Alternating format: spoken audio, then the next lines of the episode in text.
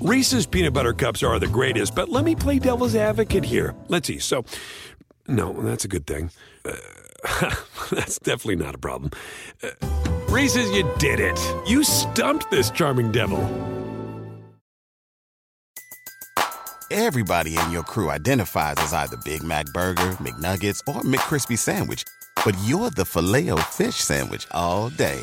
That crispy fish, that savory tartar sauce, that melty cheese, that pillowy bun. Yeah, you get it. Every time. And if you love the Filet-O-Fish, right now you can catch two of the classics you love for just $6. Limited time only. Price and participation may vary. Cannot be combined with any other offer. Single item at regular price. Ba-da-ba-ba-ba. Welcome to the Sports Garden Network podcast, your source for sports entertainment, incredible sports wagering intelligence. Welcome, sports fans. This is Wagering Week. I'm Tom Barton. That's right. We are Wagering Week. Guys, we have a lot to talk about today, and we're going to get into it, but I want to hear from you. Facebook and Twitter. That is how you get in touch with us at Sports Garden, G-A-R-T-E-N, hashtag S-G-N. The number is 855, the number 4, G-A-R-T-E-N, iTunes, iHeartRadio, any of our fine syndicated affiliates. And yes, guys, we have a ton to get into. I know that we're in baseball season. I get it. Hockey's coming to a close. But we're going to talk today a lot about the NFL. We're going to have Chuck T., our Rotomill fantasy expert, on breaking down what happened in the NFL draft from a fantasy perspective. From a fantasy perspective is not from an NFL perspective, right? I can tell you right now, I am a huge Trevor Lawrence fan. I love Trevor Lawrence. I might get a jersey of Trevor Lawrence, right? I already went in on Trevor Lawrence, a little MVP talk. But in my fantasy league, he's definitely not the first 8 quarterbacks off my board, might not be the first 10 quarterbacks off my board. I don't even know if he's going to be a starter in 12 quarterback leagues. I mean, this is what we're looking at. So, yeah, that's going to be an interesting segment. We're going to talk about the winners, the losers, and it doesn't only include rookies. We're going to get into that with Chuck T. But I want to get into a little NBA first. We will have Ben Golliver joining us, and Ben Golliver is a national NBA writer for the Washington Post. He was in the bubble, guys, and he just wrote a book about being in the bubble, so we'll get into some of that. But as the NBA season is kind of winding down here, I want to have a conversation about some of the best teams against the spread and what they're doing, right? So sitting right at the top are teams that make some sense. It makes sense that these teams would be at the top. The New York Knicks are the number one covering team right now in the entire sport. They're the number one covering team because they were supposed to be generally woefully bad. I mean, look, if you really turn around and you really look at what the New York Knicks were and what they were supposed to be, most people had them, even the most adamant Knicks fan, at the bottom of the barrel. There was a point earlier this week where they had the same record as the Lakers. Now, I get it. The Lakers are banged up. I get it. But let's not take it away from the Knicks, who are anywhere between 8 and 10 games over 500 for the last couple of weeks here. The New York Knicks are sitting as a 4 seed, okay? You look at the New York Knicks and you go, wow. So that makes sense. They're sitting as a 4 seed. They're the number one covering team right now. And you look at the number at 65, 66% cover rate. The public is still not buying in. This is a team you could still take advantage of. And I'll tell you what, when they get to the playoffs, right, and the Knicks are going to sit there and they're probably going to face, they're going to face an Atlanta, maybe a Miami or whatnot. They're going to be underdogs in those games too. So I don't think that this is just a regular season take advantage. I think you can take advantage fully. How about the Phoenix Suns? They're the number 2 covering team overall. The number 2 covering team overall has the best record in the NBA. Now, I think that there were some people that thought Phoenix could make a push. They could make a playoff push. You had Utah. You had the Clippers. You had Denver. You had the Lakers. You had Portland. You know, people penciled them in. And then you add the teams like, would Dallas make it? Would Golden State make it? You know, would Memphis make it? San Antonio, where the Pelicans were a hot team people liked. Obviously, people in before the year had Houston. And then Phoenix. They were on the bottom level. Well, they have the best record in the NBA. So for them to still be covering, that means the perception is people still not buying in. The Memphis Grizzlies come next. Memphis is a team trying to hang on to that play-in game spot. They're about a 500 team, but they're a 500 team that nobody believed should be anywhere near here.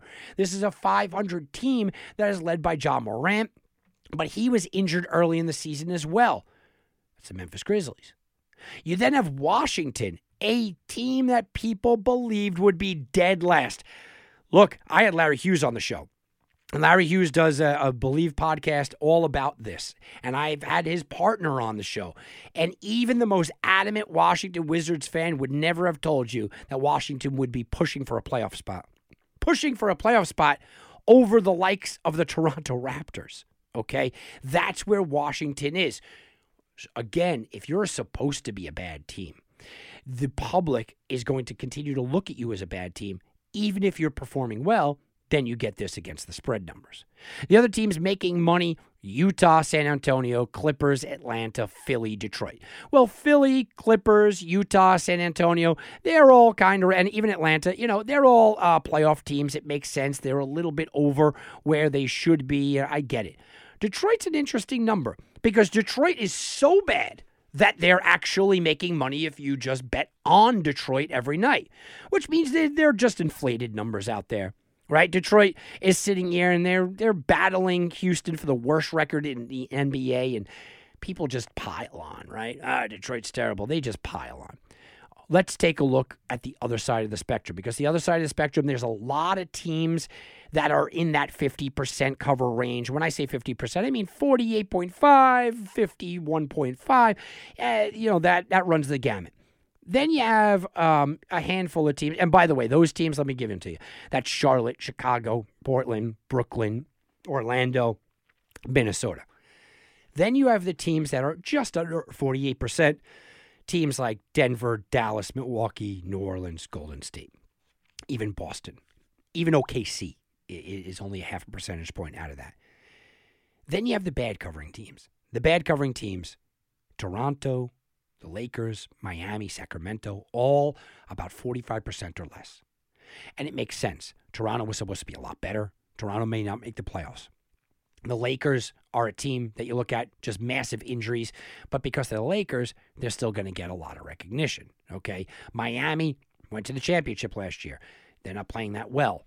Sacramento is a team that you sit back and you take a look at Sacramento. I thought Sacramento was going to be one of the worst teams in the league. They still are. Okay, but they are a team that even when they're getting a large number, they can't cover. They're getting their doors blown off. I mean, let's just say it.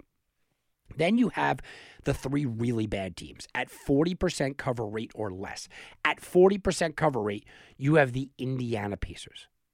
Now, Indiana right now is a playoff team, and they're fighting for a playoff race, but they're under 500 because, well, there's the difference between being under 500 in the East where you're fighting for a playoff spot and being under 500 in the West where you're out of the playoffs.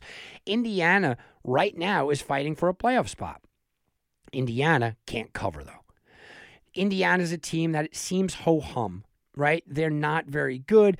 At home, they're horrible. They're actually a better away team, and people look at the home number. So the books increase that home number. Well, they look at that home number, they increase it. Why? Well, Indiana's going to be their home team. So this makes some sense. Then you go to Cleveland. Cleveland's hovering right around 35%. Well, Cleveland is one of the worst three teams in the NBA, right? I mean, they are right there.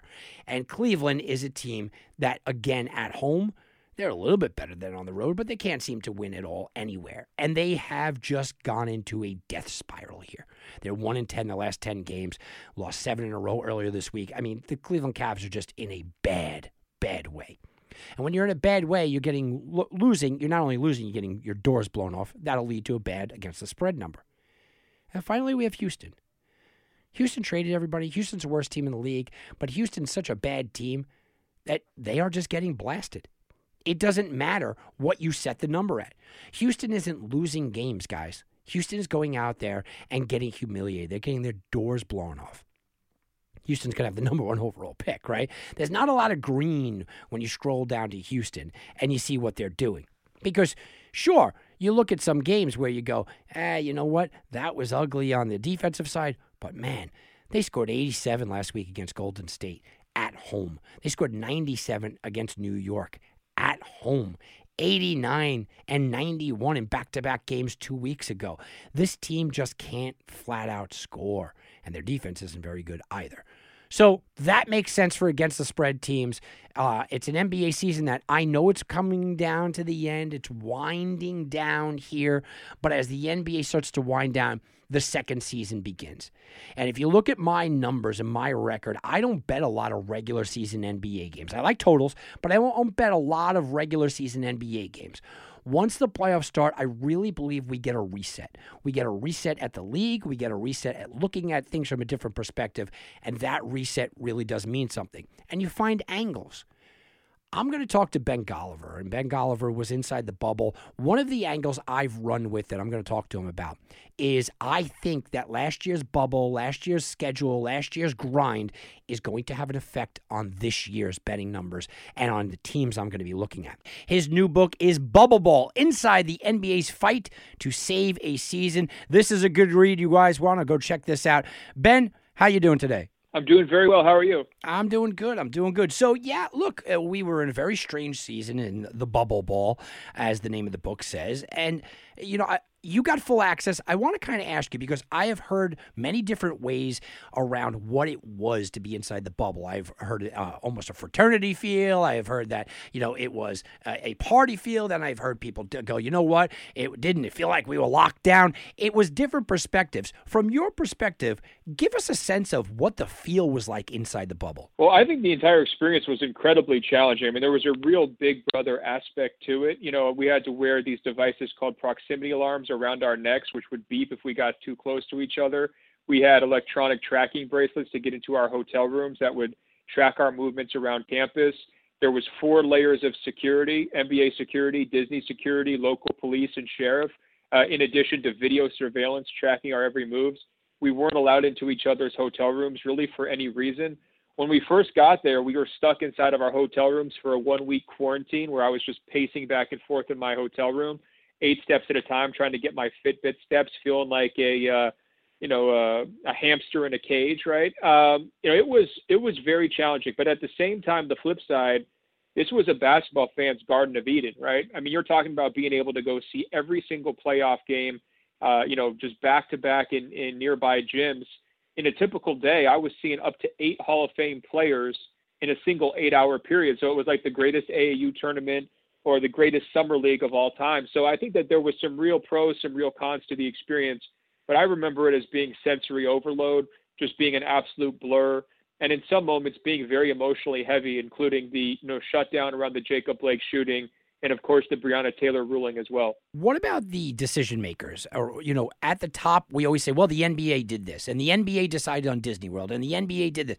Well, the NBA has to have people behind it, right? Who are the decision makers to say, you know, let's choose Disney World, and then, be able to execute this the way that it was executed? Well, I mean, the biggest decision makers would have been Adam Silver from the NBA, Michelle Roberts from the Players Union, along with Chris Paul, who did a really important job of rallying the superstars to the cause and getting them to buy in, because this bubble never takes place if the stars aren't on board, right?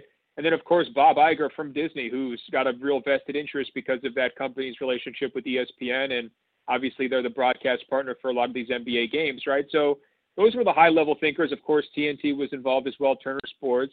But I think a lot of the motivation was shared really by the NBA owners and players, because they realize this is going to be billions of dollars gone if they can't find a way to salvage the season. And so I thought the Disney World solution was very creative. Now, me personally, I don't like Disney movies. I don't have any kids. I hate amusement parks, and I hate standing in lines, right? So this was like almost, when I first heard about it, I was like, this could be a nightmare. But we got down there, and I really enjoyed it because it was completely empty. It was like a ghost town. And, the NBA just descended on this completely, vacated amusement park property and held a fascinating and very high-level postseason in these gyms that would typically host, like, high school sporting events, or volleyball tournaments. And so I was sitting up close watching these games, feeling like Rihanna or Jack Nicholson courtside.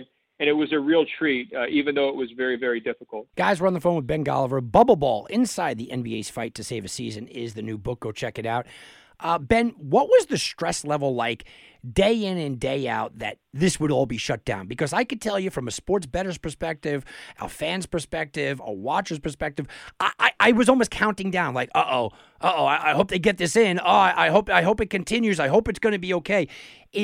That's the stress level that we had just watching from the outside. How much more was it for you guys? Or did you feel, you know what, we're going to get this done? No, it started off very stressful. I mean, I consulted with a number of doctors before I even went down there to determine whether this was a smart thing for me to do just from my own personal health and safety standpoint. Once they gave me the okay, I felt a little bit more comfortable. But as soon as I got down there, I started doing interviews with media people around the world, and they would almost always ask, like, do you think you're going to die? Is there going to be a big outbreak? Like, what's going to happen? And that really raised my stress level right back up.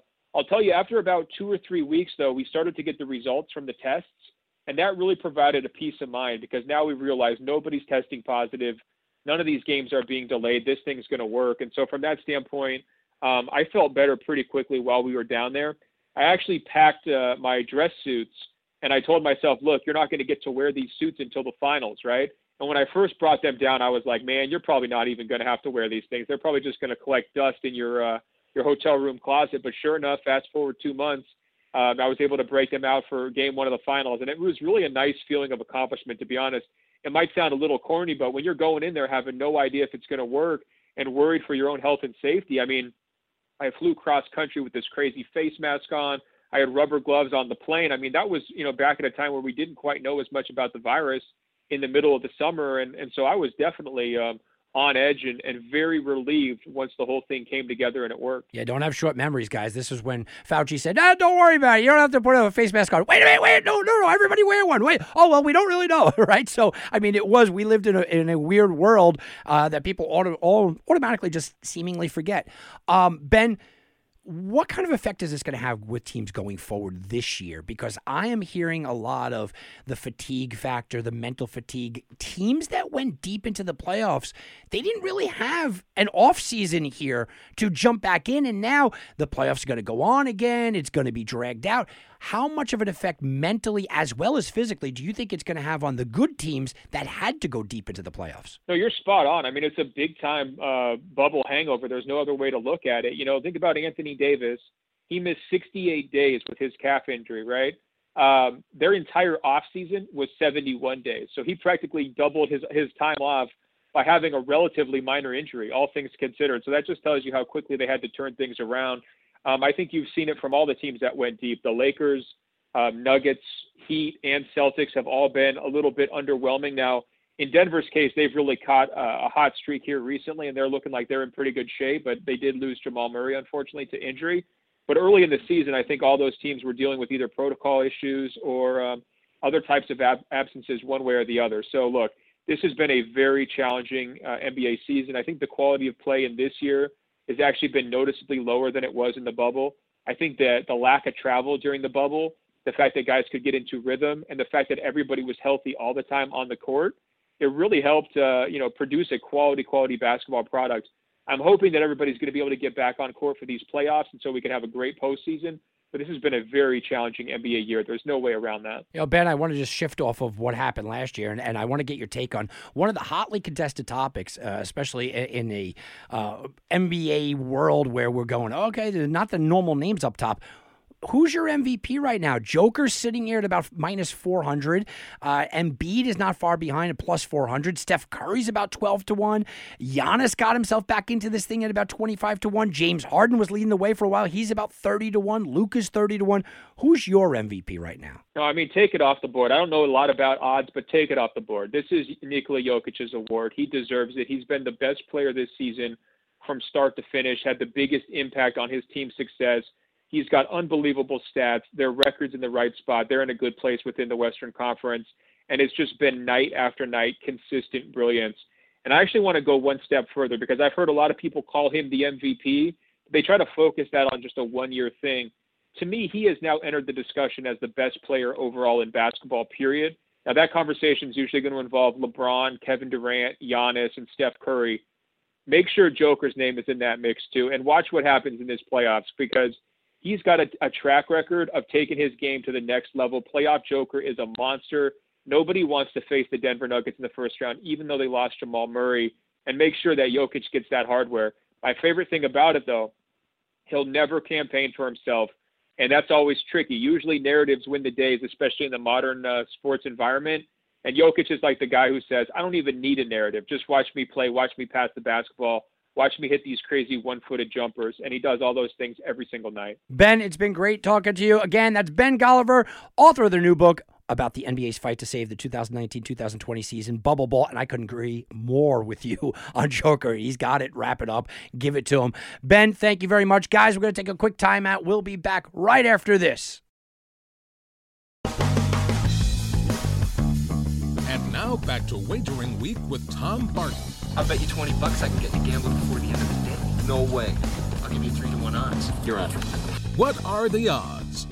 What are the odds? Well, guys, a lot of people are out there and they're asking, what about Rookie of the Year? Well, Trevor Lawrence comes in at 11-5 favorite. Justin Fields, 6-1. Trey Lance, 7-1.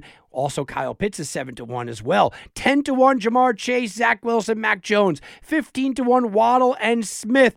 18-1, Najee Harris on the Pittsburgh Steelers, and 30-1, Travis Etienne and Williams, who was picked in the second round by the Denver Broncos. That is what are the odds.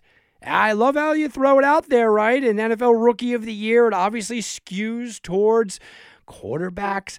You look at Lawrence, you look at Fields, you look at Lance, 1, 2, 3. Wilson isn't all that far behind with Mac Jones, so all 5 quarterbacks, 5 of the top 7 to win the Rookie of the Year. It makes a lot of sense. But in fantasy circles, guys, you know what? Quarterbacks might not matter. They might not even, first of all, they're not going to be a starter. Second of all, they may not matter. It might not matter. We're going to talk to Chuck T., our Rotomill fantasy expert, and see if it does. The NFL draft is over. It's in the books. That's it. That's the end, right? And now we're going to have to break it down. We're going to have to break it down from a fantasy perspective and from a betting perspective. We're going to welcome in Chuck T., our Rotomill fantasy expert. Chuck, look, it was a huge night. Lots of trades, lots of stuff going on. I want to talk to you about the quarterbacks because the MVP odds came out. And I am an unabashed Trevor Lawrence fan. I've told people that right away. To win $9,000, you only got to throw $100 if he wins the MVP, right? If you like Zach Wilson, $100 gets you $18,000. You like Trey Lance, $100 gets you $12,000. You like Justin Fields, $100 gets you $15,000. You like Mac Jones? Yeah, it's another $18,000 to your $100. That's the first-round quarterbacks. Look, I know it's almost impossible for a first-round quarterback to win the MVP. These odds are massive. I get that. But I do kind of find it a little interesting that, sure, Lance is there, but Fields is a guy that might sit down. He's got better odds than Wilson and Jones, which I find pretty unique. So I'm looking at the MVP odds, but from a fantasy perspective, I went on a tirade last week about Trevor Lawrence. I love him. He's great. I literally put money on MVP odds for the guy.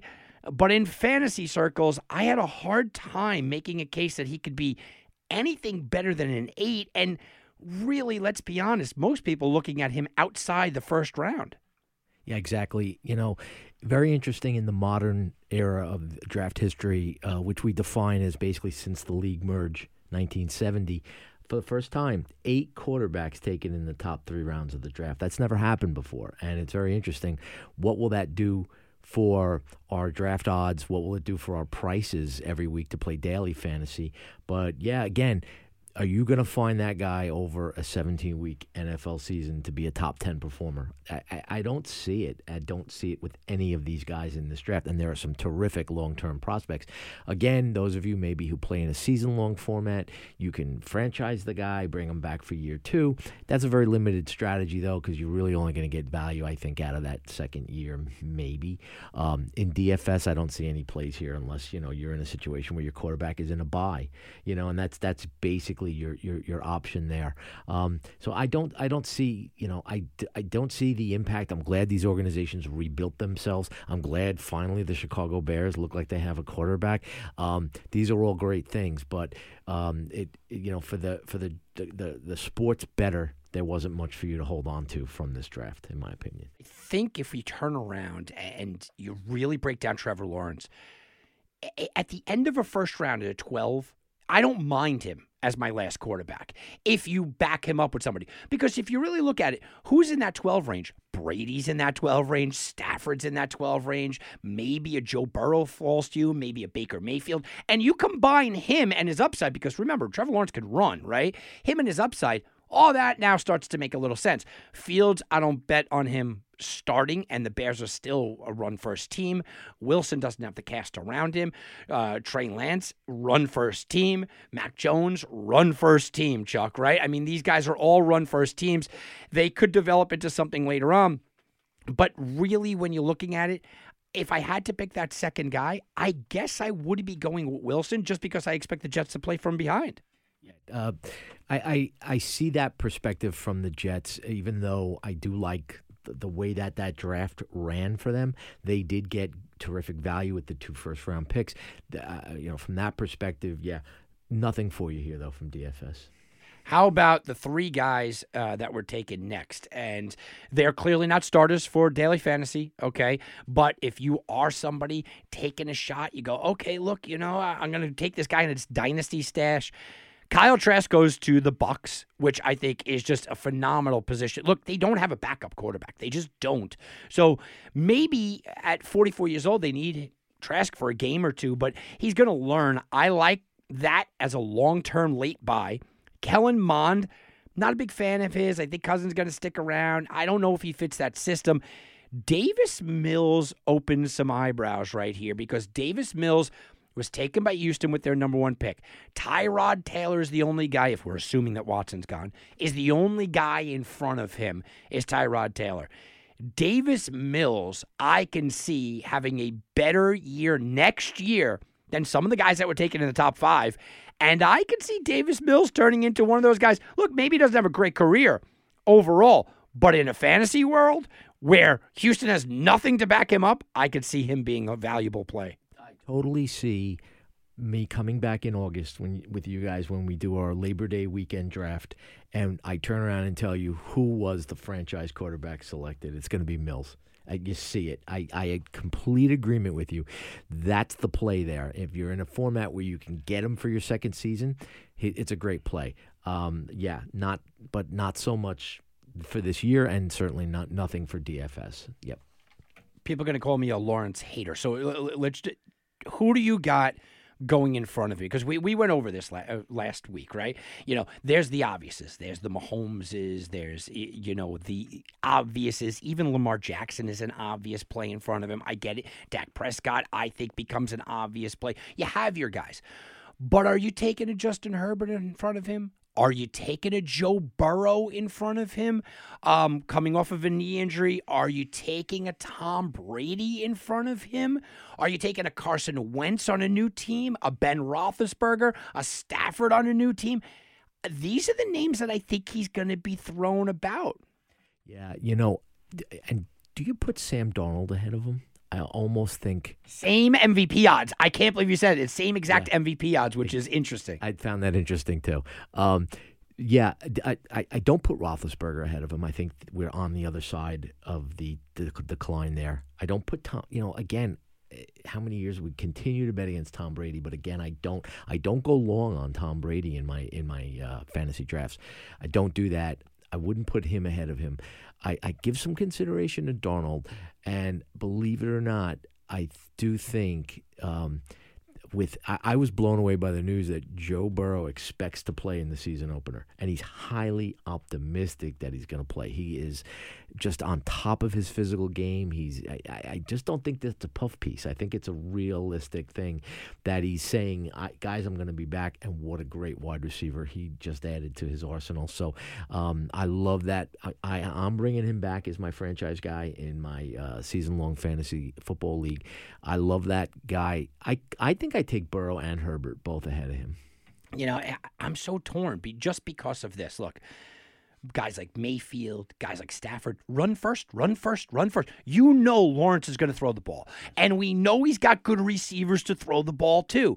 And we generally know that the Jacksonville Jaguars defense is garbage, right? We also know he plays in really good weather most of the year. I'm taking a higher upside. I'm taking the gamble with a guy like Lawrence. I think I'm taking him, you know, at about 10. And I know that I'm going to probably have to overshoot for him, but I think I'm taking him. One guy we didn't mention, and this is going to cross over to the next topic here. One guy we didn't mention that I immediately said, I'm going to go throw a couple bucks on his MVP odds. And in Vegas, you know, my buddies in Vegas were like, are you kidding me? I said 60-1 is 60-1. And I love the fact that this guy's going to be throwing it all over the field. And I love the fact they have no defense. I love the fact that he's done it before. I love the fact that he plays indoors. I love the fact that he added more weapons. How about Matt Ryan at 60-1? That makes some sense. Yeah, it does. Matt Ryan's a great play, and that is at 60-1. That's phenomenal. You gotta give some thought to that prop bet for sure. You know, one other guy I'm pretty high on. I think Miami is really putting some weapons around Tua as well. And that's a guy that, to me, he should go at the top of round two. But you could get some upside there in putting a number 2 pick on him in the early parts of the second round. You know, they are. And that's a lot of what we're looking at is what pieces are around them. What are we going to be doing here? Look, we're going to take a quick break now. But I do want to come back, and I want to talk about the guy they went out there and they added for Mr. Matt Ryan, and that's Kyle Pitts. A couple of tight ends actually went that I think are good landing spots for fantasy. But, guys, my giant warning is this, and I said it last year, said it 2 years ago, and I'm bound to say it again here. Do not draft rookie tight ends under any circumstances. We're going to talk about that and more right after this.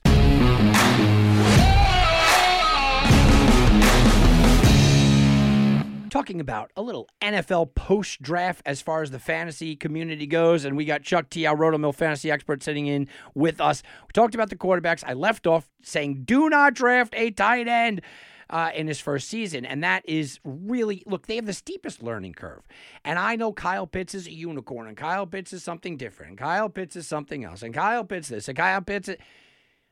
I'm going to take a step back, and I'm going to say, guys, Kyle Pitts is in an offense where he is at the very least the third passing option, probably the fourth passing option. Julio's going first, Ridley's going second, maybe Mike Davis is going third, and then you're getting to Pitts. They also look at tight ends differently because these are the guys that have to learn blocking assignments before anything else. He was more almost a wide receiver, so his blocking assignments are going to be a little bit more difficult for him to grasp. So, look, it's real-life football against fantasy football. I see people taking him as the third tight end off the board after Kittle and Kelsey. I think that's nuts. I think it's absolutely nuts. Chuck, I think the guy's going to have a good career. I'm not touching him this year, not even in dailies, in no fantasy formats, because I expect his price to be skyrocket. Absolutely. In the modern draft era, 13 tight ends have been taken as high as 10. Okay? There has never been a tight end taken this high with a 4 pick since 1972, when Odoms was taken in the 5th pick overall. You're going back to 1972 to see this type of history. Now, this is a complete hybrid player, though. This is a player who really is a wide receiver first and a tight end second. So given that and knowing that set of skills, you are correct absolutely in saying he is the 4 option there. And that's the problem. Therein lies the problem. This is a matchup nightmare. I don't think that...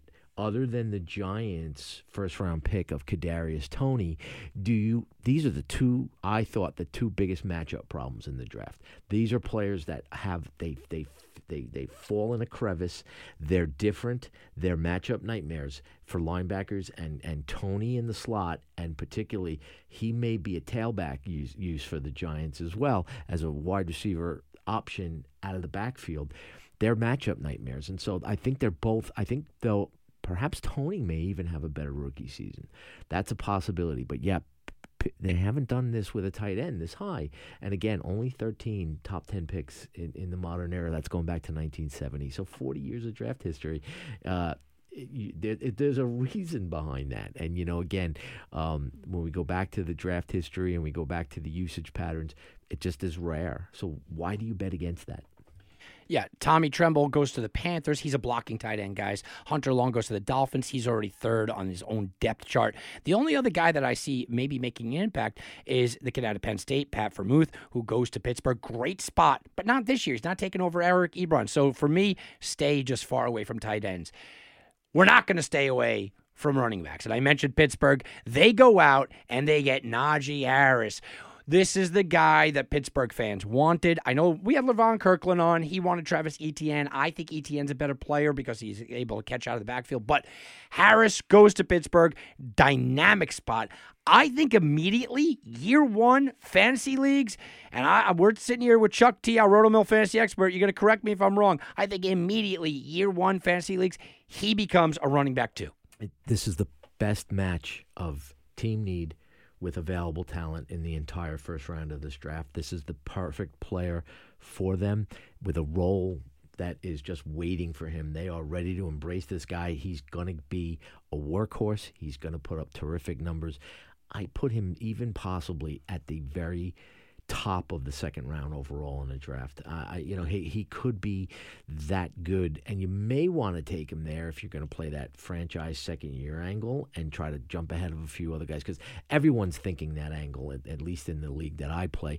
But yeah, a DFS, it's wide open for this guy. He's going to put up he's going to put up a bunch of 150-plus yard days. I see that. And inside the goal line, that's huge. Think about James Conner, what he did just inside the goal line. James Conner was this plotting back, and I love James Conner, but he's plotting back. But you know what? Got inside that 10-yard line, yeah, it's all his. It's not like Ben Roethlisberger's taking off, right? Then you have the next pick came Travis Etienne in a shocking scenario for me. As a fan, I love it. I love to see Lawrence and Etienne together. But, man, as a fantasy guy, I'm going – James Robinson was fantastic last year. And then I hated what Urban Meyer said afterwards. He said, I think James Robinson and Carlos Hyde could split the first two down carries, let Travis Etienne come in and be strictly a third down back. I'm not buying it. Urban Meyer's a liar, okay? This is garbage. Urban Meyer looked at the roster and he said, I don't care what James Robinson did last year. Carlos Hyde has one knee. James Robinson was an undrafted restricted free agent. We know that Travis Etienne is an absolute game breaker, and he's got his buddy as the quarterback now. I don't believe Urban Meyer at all. I'm almost inclined to take Travis Etienne just right after Najee Harris, and I'm overpassing all sorts of talent to do that. Yeah, I discount heavily what Meyer had to say. I didn't see it. I was like I wasn't hearing it. I agree totally. That's a terrific situation. You know who I like also too? I do love Denver taking Javonte Williams. I really do like that pick. That's a terrific player out of North Carolina. This is a running back that's going to get a lot of usage this rookie year. My worry with him is that Denver has consistently shoved two running backs down our throats. It doesn't matter the coaching staff, doesn't matter the philosophy. They have just consistently Gordon and Lindsey and you know what I mean? The Lindsey and they always seem to shove two down. And I get it. He's clearly the more talented guy. And maybe he takes the job and he runs with it. Well, that would be great. I feel like this is going to be a two-headed running attack again. We're going to get frustrated. We're all going to have Williams on our bench when he goes off for 130. We're going to play him the next week, and he's only going to get like 7 carries. Yeah, you know what? I see myself playing him maybe after week 5, after he doesn't see the full time for the first 4 games, and they take his draft prices down on my blitz DFS pick up plays. Yeah. And I go in that angle. I do see this guy though by the end of the season being the number 1 featured back, and that's why I like him. 2 massive winners that had nothing to do with getting their name called on the night of draft night or the weekend of draft weekend. Myles Gaskin from Miami. Miami just said, we're just not doing it. We're not getting a running back. And I know they added Malcolm Brown. They still have Salvin Ahmed there. But Myles Gaskin, I think he gets bumped up in stock. The only reason I hesitate a little bit there is for this reason, Chuck. Their coach, Brian Flores, comes from Bill Belichick, and Bill Belichick was the most maddening running back usage guy for fantasy ever. I still think Gaskins gets a bump up. I know Malcolm Brown should get a little bump up as well. I was shocked to see Miami not call a running back. Yeah, that was a little bit of a surprise. Wide receiver did feel like a little bit of an overplay. It did seem like we'd gone to the well with that, and we had sufficient depth there. That was a surprise with me as well. Even later on in the draft, grab someone anyway. Yeah. Look, I like the Huskies, right? I like Myles Gaskin, and Malcolm Brown's fine. But you're building an offense. You just talked about it. We're just building offense, and that's their one spot. The other guy that jumps off the page to me, and not only do I think that this player got the best news on draft night, but I think that he has an opportunity. Chuck, hold on to your chair, man. I think that Mike Davis has a chance to be a top 12 running back this year. And let me tell you why. The Atlanta Falcons did not draft a running back. Behind Davis, who came over from, free agency, you know who their number 2 backup right now on the depth chart? Cordell Patterson, who's a wide receiver, right? So Mike Davis, we talked about the Atlanta offense. Look, it all comes back around full circle. Huge offense, huge passing numbers. It's going to be great for Matt Ryan. He's got tight ends. He's going to have all this. All right, great. We're going to play 10 guys back and put one guy on the line. They got to give it to someone. And Davis not only does that, but he also catches the ball out of the backfield. He's going to be playing on turf. Everything I said about Matt Ryan. Man, I love Mike Davis. He's got no competition behind him. Yeah, I love finding angles like that. That's absolutely the case. This is a guy waiting to bust out. The playing opportunity is there. And, I always look at those type of situations for my DFS plays. I'm always looking for, when I know my last budgeted amount for dollars of what's left. I love when a Mike Davis is out there at a budget price. That's a terrific play.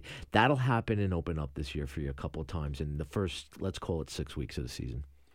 How far does James Robinson fall for you? Because a lot of people are taking him as a top 10 pick. How far to me, he almost becomes almost untouchable now. Look, if he falls to outside the top 20, I'll of course grab him. But he almost becomes Tariq Cohen territory for me just because of the uncertainty. Meaning, I won't have James Robinson in any drafts. Yeah, it's a tough play. I agree with you there. 20, maybe 15 for me. Maybe 15, but it's a drop. He's dropping. Yeah, it's a tough one. All right, last guy I want to mention with about a minute to go here before the break. Trey Sermon goes to the 49ers. Look, I know the Niners have like 7 running backs, and they're all pretty good, but guess what? Every one of them's contract ends after 2022. All of the contracts end. So, you have Mostert, and you have McKinney. You got all these guys that look great. But Shanahan plays that hot hand. Maybe Sermon's not somebody that will do much for you the entire year, but I could see him last 4, 5, 6 games of the season getting a bulk of the carries and being a league winner.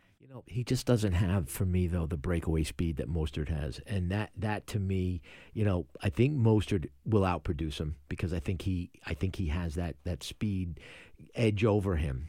That's going to give the bulk of the playing. I think it's going to favor Mostert there. Yeah, I like Mostert coming in. I just, all of a sudden I looked up and I said, whoa, Mostert's 28 years old, and he's coming off of injuries every year. Now the Niners go draft a running back. But I will tell you this. The Niners running back situation is also a little precarious because if they do give the ball to Trey Lance at any point this year, Trey Lance likes to run, and he likes to run a lot. So you almost get that Cam Newton effect where inside the 10-yard line, it's going to be Trey Lance show. We have fantasy on our mind, and that means Chuck T., our Rotomill fantasy expert, is sitting down. We're breaking down the NFL draft, and what are we looking for daily fantasy?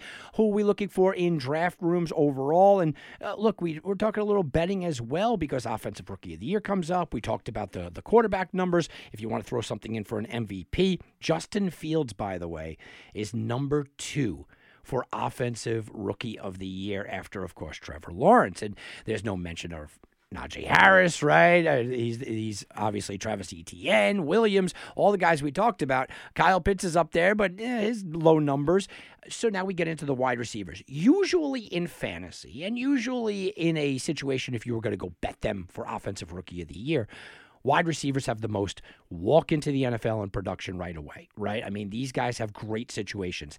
I hate every landing spot for the early guys, man. I really do. I think Cincinnati grabbing Chase was a massive mistake. They should have grabbed Sewell there. He goes to Cincinnati. I still think he's going to be behind T. Higgins. I still think he's going to be behind Tyler Boyd, right? So all of a sudden, he's the number three option.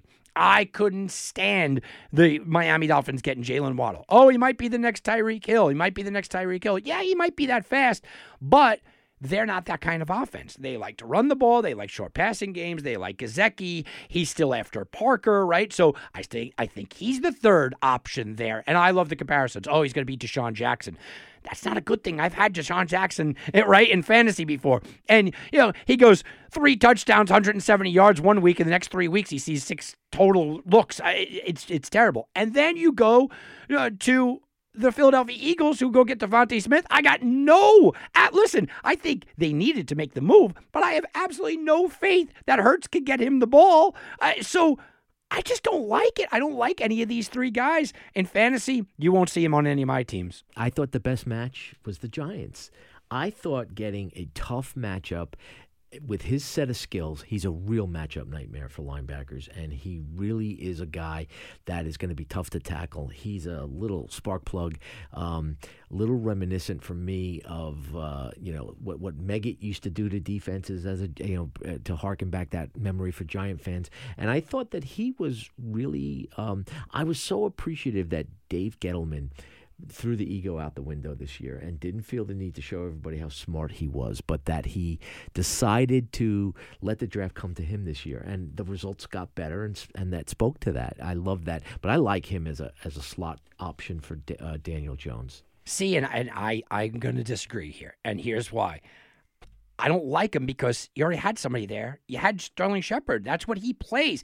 And even in the best-case scenario, this is a run-first team with Saquon, who catches the ball out of the backfield. Kenny Golladay is their second option. Evan Ingram might be their third option. So now you're going down the trough and you're going Tony or Shepard. Look, it's a long-term play that I agree with Gettleman making the move, right, but I just don't like it from a fantasy perspective.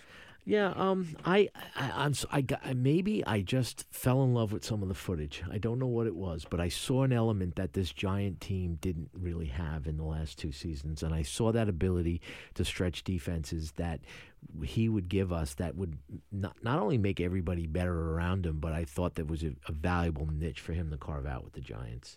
Talking about slot receivers from New York, well, let's talk about Elijah Moore. Now, this was a good pick, I think, for the New York Jets. Jamison Crowder is going to take a massive hit, by the way. He was their slot receiver over the last 2 years. But, look, it's a cap hit of $11 million, but it's only $1 million in dead money if they release him. I expect they're going to release him, right? So you got Corey Davis, Denzel Mills, Elijah Moore. Davis and Mims are okay, but you take a young quarterback, wants to get that quick release. I think Elijah Moore is a guy to buy. Yeah, and, getting back to Chase and how Jamar Chase you thought was a bad option there, I thought protecting a young Joe Burrow was more of a valuable play there. And so I hated the landing spot there for Chase as well, because I just didn't think it was an organizational need to go there. Going to throw out some more here. Rondale Moore, Arizona Cardinals, right? Larry Fitzgerald most likely retiring, so all of a sudden that slot opens up. Rondale Moore in a pretty good offense. That's a good play. And I think Terrace Marshall from Carolina. Curtis Samuel leaves in free agency, okay? We know how much Sam Darnold loved the slot receiver. We just talked about Jamison Crowder. All of a sudden, Terrace Marshall kind of becomes that guy. I'd rather wait, instead of getting a guy like Chase, a guy like Smith, a guy like Waddle, and having to overpay, I'll wait on guys like Moore and Marshall. That second round, there was a lot of picks that went to the wrong teams. It happened so badly there, but Terrace Marshall was a good matchup. I love the LSU guy, and I love his skills to match up for that team. Long-term, Tutu Atwell from the Rams. He makes a lot of sense. Woods and Kupp right now, Van Jefferson, I get it, right? But we're hearing Tavon Austin type of speed from Atwell, and that McVay will love to use that. So to me, the wide receivers overall, I don't like their landing spots. I really don't. I don't see myself landing a wide receiver. Probably not going to be landing a tight end in this draft for the rookies. I like Harris. I like Etienne.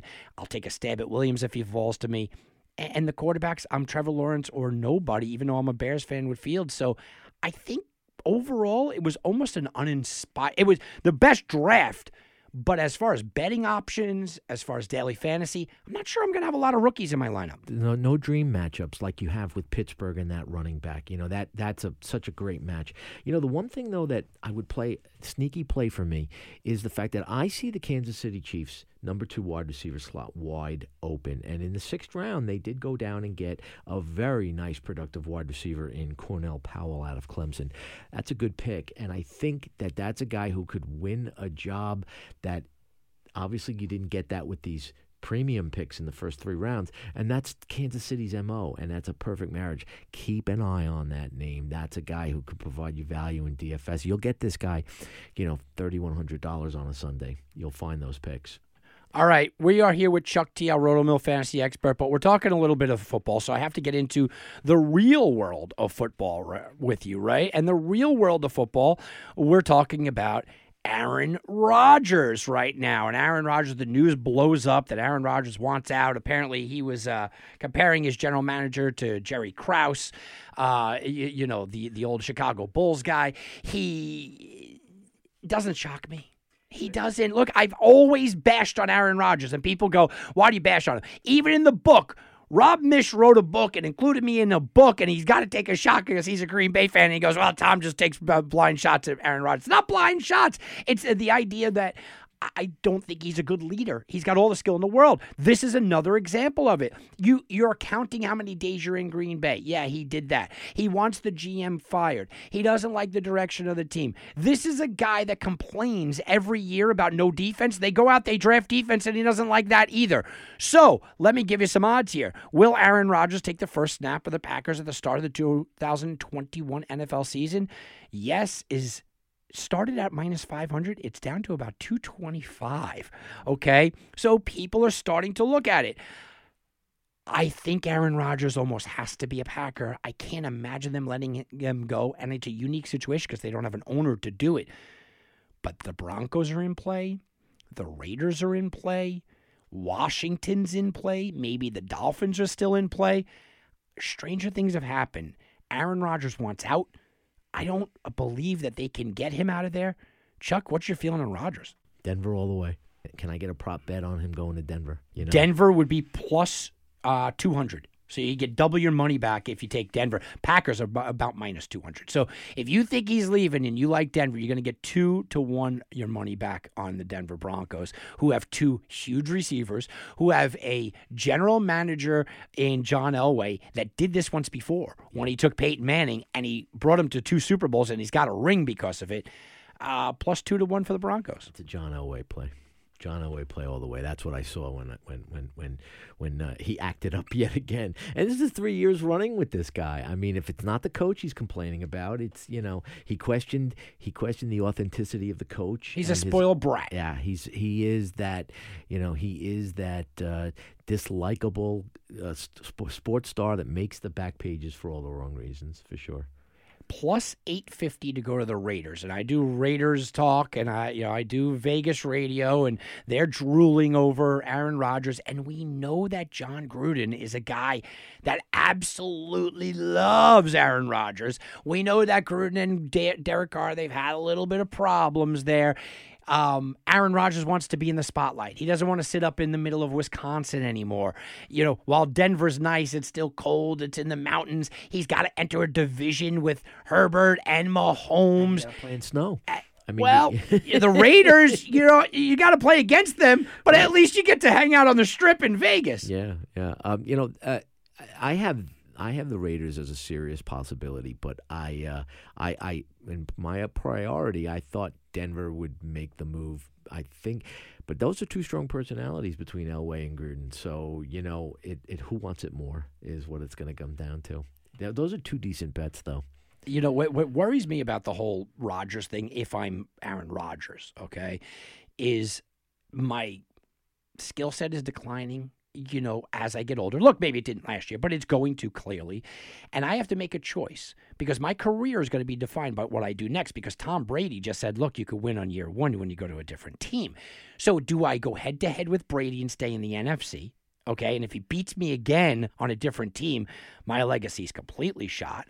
Or do I have to go to the AFC and go take on Mahomes? And now all of a sudden I'm going to be compared to Mahomes, and especially the teams that are looking at the two favorites are the Broncos and Raiders that play in Mahomes' division. So can you imagine Aaron Rodgers going to Kansas City and not winning the division? Forget about a Super Bowl.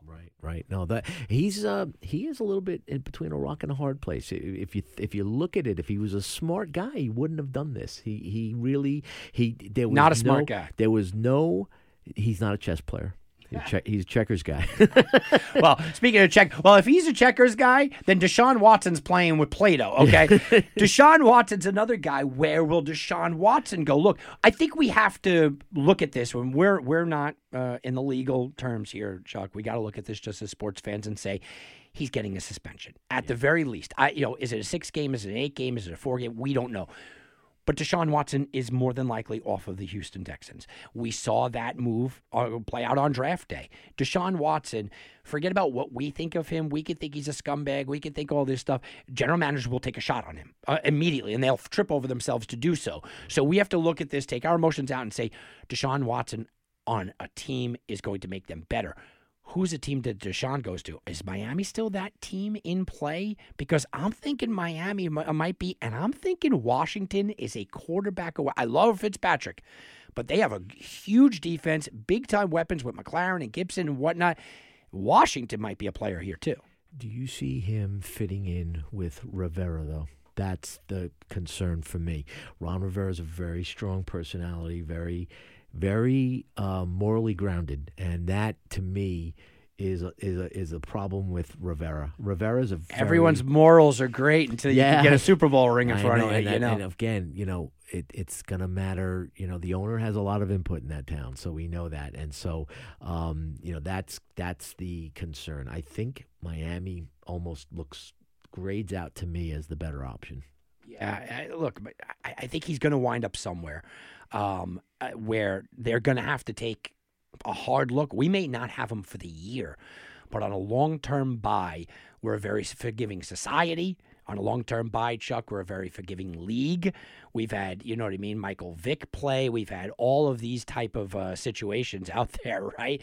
And guys still just keep strapping up their laces and going out there. It's going to be really interesting. The NFL season is now the hot stove. I mean, it really is. Oh, we have no idea what's going to happen in the future of the hot stove. Let's go bet to the future.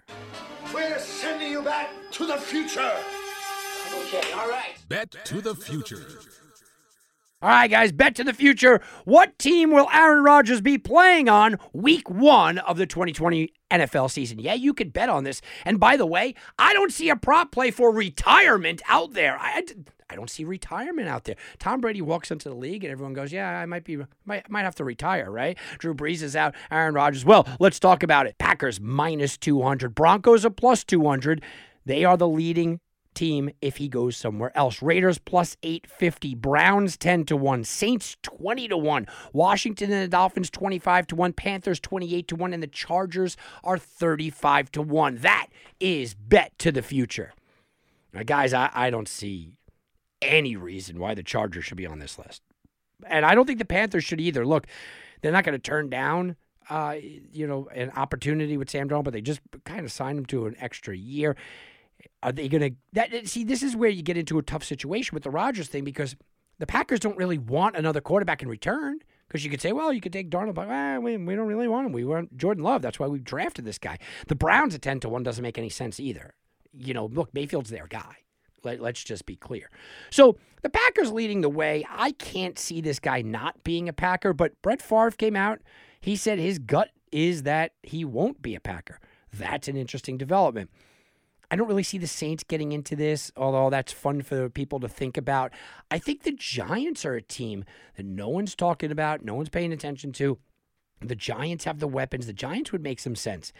Washington makes almost too much sense. I love Ryan Fitzpatrick, but Washington has a Super Bowl defense, and they have some young guys with Gibson and McLaurin. Washington could win that division. Remember, they were a playoff team last year. Washington actually pushed Tampa Bay. I mean... they pushed him for a little while. The Dolphins are always a team because nobody believes in Tua. But to me, this does come down between three teams. Either he stays back with the Packers, Denver is the team. It just makes sense, like me and Chuck talked about. And the Raiders, you know Gruden goes crazy about these guys. The Raiders make some sense. I still can't get around in my head that Aaron Rodgers will not be on this team. I can't think about it. I just can't. I can't believe it. Look, I hope so, but I can't believe it. So I think Rodgers stays, but there's enough money out there to make me say maybe I might take a shot at the Raiders. The Raiders would be the team I would make some investment towards. All right, guys, I hope you guys enjoyed. Thank you again to Ben Golliver and to Chuck T. I'm Tom Barton for Wagering Week. We'll be back, and you can bet on that. This has been a presentation of the Sports Garden Network. To be part of the show, call 1-855-4GARDEN. That's 1-855-442-7386. Connect with us on Facebook and Twitter at Sports Garden. That's Garten. Get all your credible sports intelligence 24 hours a day by visiting us at sportsgarden.com.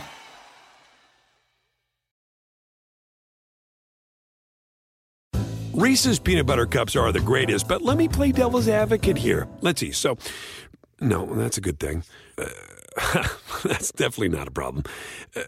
Reese's, you did it. You stumped this charming devil.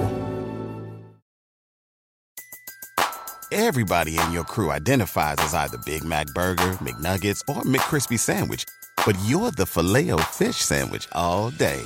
That crispy fish, that savory tartar sauce, that melty cheese, that pillowy bun. Yeah, you get it. Every time. And if you love the Filet-O-Fish, right now you can catch two of the classics you love for just $6. Limited time only. Price and participation may vary. Cannot be combined with any other offer. Single item at regular price. Ba-da-ba-ba-ba.